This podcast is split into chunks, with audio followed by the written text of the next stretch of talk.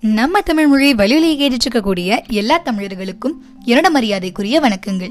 நான் திவ்யா. போன எபிசோட்ல ராமாயண கதையை பார்த்தோம். இன்னைக்கு ஒரு சிறந்த தலைவருடைய வாழ்க்கை வரலாற்றை தான் பார்க்க போறோம். யாருன்னு யோசிக்கிறீங்களா? மக்களால அண்ணா அப்படின்னு பாசம் அழைக்கப்பட்டவர். ஆமாங்க நம்முடைய அறிஞர் அண்ணாதுரை அவர்கள் தான். ஆயிரத்தி தொள்ளாயிரத்தி ஒன்பதாம் ஆண்டு செப்டம்பர் பதினைந்தாம் நாள் பிறந்தவர் சி என் அண்ணாதுரை அவர்கள். இவருடைய தந்தையினுடைய பெயர் நடராசன். தாய் பங்காரு அம்மாள். இளைஞர்கள் அவர் அன்போட அண்ணா அப்படின்னு அழைச்சாங்க. அவருடைய அறிவுத்திறனை பார்த்து வியந்த நாடு அவரை அறிஞர் அப்படின்னு ஏற்றுது. தமிழ் தமிழர் தமிழகம் மேம்படணும் அப்படிங்கிறதுக்காகவே பாடுபட்ட அண்ணா ஒரு சிறந்த தலைவர் மட்டும் இல்லைங்க ஒரு மிகச்சிறந்த மனிதரும் கூட. இளமையிலேயே அன்பும் அமைதியும் நிரம்ப பெற்றவர். காஞ்சிபுரத்துல உயர்நிலை கல்வி கற்று முடித்தவர் மேற்படிப்பை சென்னை பச்சையப்பன் கல்லூரியில தொடங்கினாரு. அண்ணா மத்த மாணவர்களை மாதிரி பாடங்களை வீட்டில் படிக்க மாட்டாராம். வகுப்பறையில ஆசிரியர் பாடம் நடத்தும் போது கவனிப்பதோட சரியாங்க. நல்ல நினைவாற்றலுடையவர் இவர். தேர்வுகள்ல விடைகளை கூட தம்முடைய சொந்த நடையில தான் எழுதுவாராம். நல்ல மதிப்பெண்களையும் பெறுவாராம். அவருக்கு ஆடம்பரம் பிடிக்கவே பிடிக்காதுங்க. எப்பவுமே எளிய உடைகளை தான் அணிவாரு. நிறைய நூல்களை படிப்பாரு. படிக்கிறத யோசிக்கவும் செய்வாரு. தமிழ மாதிரியே ஆங்கிலத்திலையும் ஆற்றலோட எழுதவும் பேசவும் செய்வார். ஆசிரியர்கள் அவருடைய மொழி அறிவை சோதித்து பார்த்து நிறையவே பாராட்டியிருக்காங்க. கல்லூரியில படிக்கிற காலத்திலேயே வீட்டில் அவருக்கு திருமணம் செஞ்சு வச்சுட்டாங்க. பெற்றோர்களுடைய வார்த்தையை மறுக்கக்கூடாது அப்படிங்கிறதுக்காக அவர் மறுபேச்சு இல்லாம அந்த திருமணத்தை ஒப்புக்கொண்டார். திருமணத்தின் போது அண்ணாவுக்கு வயது வெறும் இருபத்தி ஒன்று. அண்ணால காங்கிரஸ் கட்சி சுதந்திரத்துக்காக போராடிக்கிட்டு இருந்துச்சு. ஆனா அந்த கட்சியுடைய சில நடவடிக்கைகளை பிடிக்காத EVR Periyar sir P T Thyagarayar Panagal Arasar போன்றவர்கள் நீதி கட்சியை தோற்றுவித்தாங்க. காங்கிரஸை எதிர்த்ததோட சமூக சீர்திருத்தங்கள் எல்லாம் அவங்க கவனம் செலுத்தினாங்க. கொஞ்ச காலத்திலேயே நீதி கட்சியினரோட கருத்து வேறுபாடு கொண்ட பெரியார் அந்த கட்சியிலிருந்து விலகினாரு. ஆயிரத்தி தொள்ளாயிரத்தி இருபத்தி ஆறாம் ஆண்டுல சுயமரியாதை இயக்கம் கண்டாரு. அண்ணா அப்ப ஒரு கல்லூரி மாணவர். சுயமரியாதை இயக்கத்துக்கு துணை அமைப்பாய் சுயமரியாதை இளைஞர் மன்றம் இருந்துச்சு. அண்ணா அந்த மன்றத்தில் ஈடுபாடு கொண்டிருந்தார். மன்ற கூட்டங்களில் கலந்து கொண்டு பேசவும் போவார். இப்போ அறிஞர் அண்ணாதுரையுடைய அரசியல் வாழ்க்கையை பார்ப்போம் இந்த எதிர்ப்பு போராட்டம் நடத்தி அறிஞர் அண்ணா ஒரு வாட்டி சிறைக்கு போனாரு. தமிழ்நாடு தமிழருக்கே அப்படின்னு ஒரு கொள்கையை அண்ணா உருவாக்குனாரு. அந்த கொள்கை மக்கள் மத்தியில் விளக்கப்பட்டது. ஆயிரத்தி தொள்ளாயிரத்தி முப்பத்தி ஒன்பது டிசம்பர் பத்தாம் நாள் அண்ணா ஆற்றிய சொற்பொழிவு மக்களுக்கு எழுச்சியூட்டுவதா இருந்தது. அவருக்கு பின்னால் இளைஞர்கள் அணி திரண்டாங்க. அண்ணாவுடைய பேச்சுல தீ பரவும் தென்றல் தவிழும். அவர் அலங்காரமா அடுக்குமொழியில பேசினாலும் அதுல ஒரு வகையான அர்த்தம் இருக்கும்.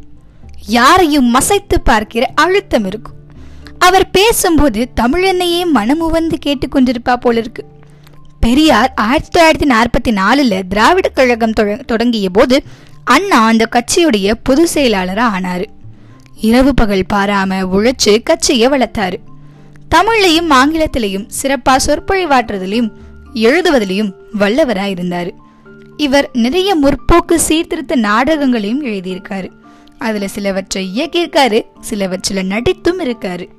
தமிழ் திரைப்படங்களுக்கு கதை வசனம் எழுதியவரும் தன்னுடைய திராவிட சீர்திருத்த கருத்துக்களை அதன் மூலமா முதன் முதலா பரப்பியவரும் இவர்தான்.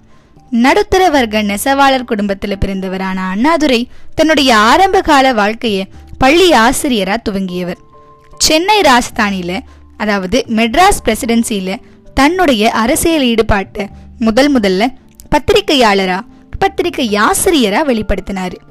அண்ணா தமிழ் மொழியில மட்டும் இல்லைங்க ஆங்கிலத்திலையும் சரளமா சொற்பொழிவாற்றும் ஆற்றல் உடையவர் அமெரிக்கால ஒரு கூட்டத்துல பங்கேற்ற அண்ணாவுடைய ஆங்கில அறிவை சோதிக்க பிகாஸ் அப்படிங்கிற இணைப்பு சொல்ல மூன்று முறை பயன்படுத்தி ஒரு ஆங்கில வாக்கியம் உருவாக்க மாதிரி கேட்டாங்களாம்.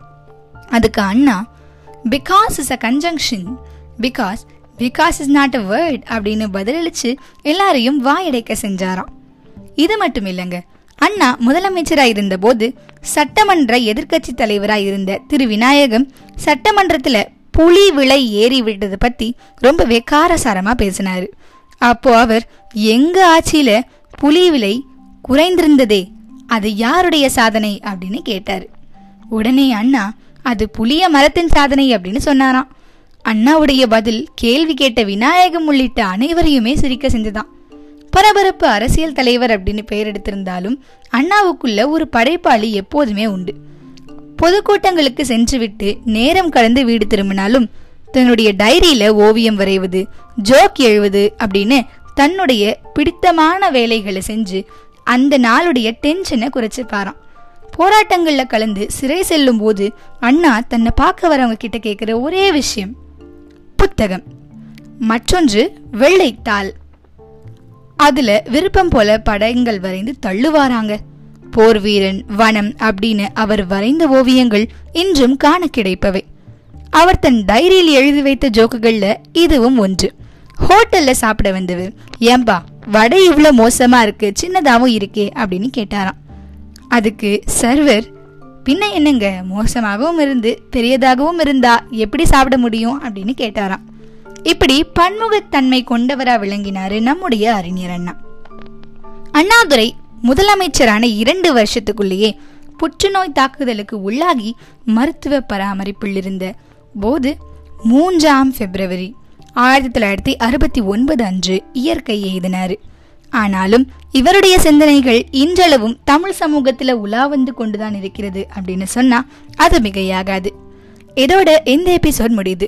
தொடர்ந்து நம்ம தமிழ் மொழி வலியுலிக்கு ஆதரவு கொடுங்க. வாங்க நமக்கு தமிழ் மீது இருக்கக்கூடிய பச்சையும் அறிவையும் இன்னும் வளர்த்துப்போம். நன்றி வணக்கம்.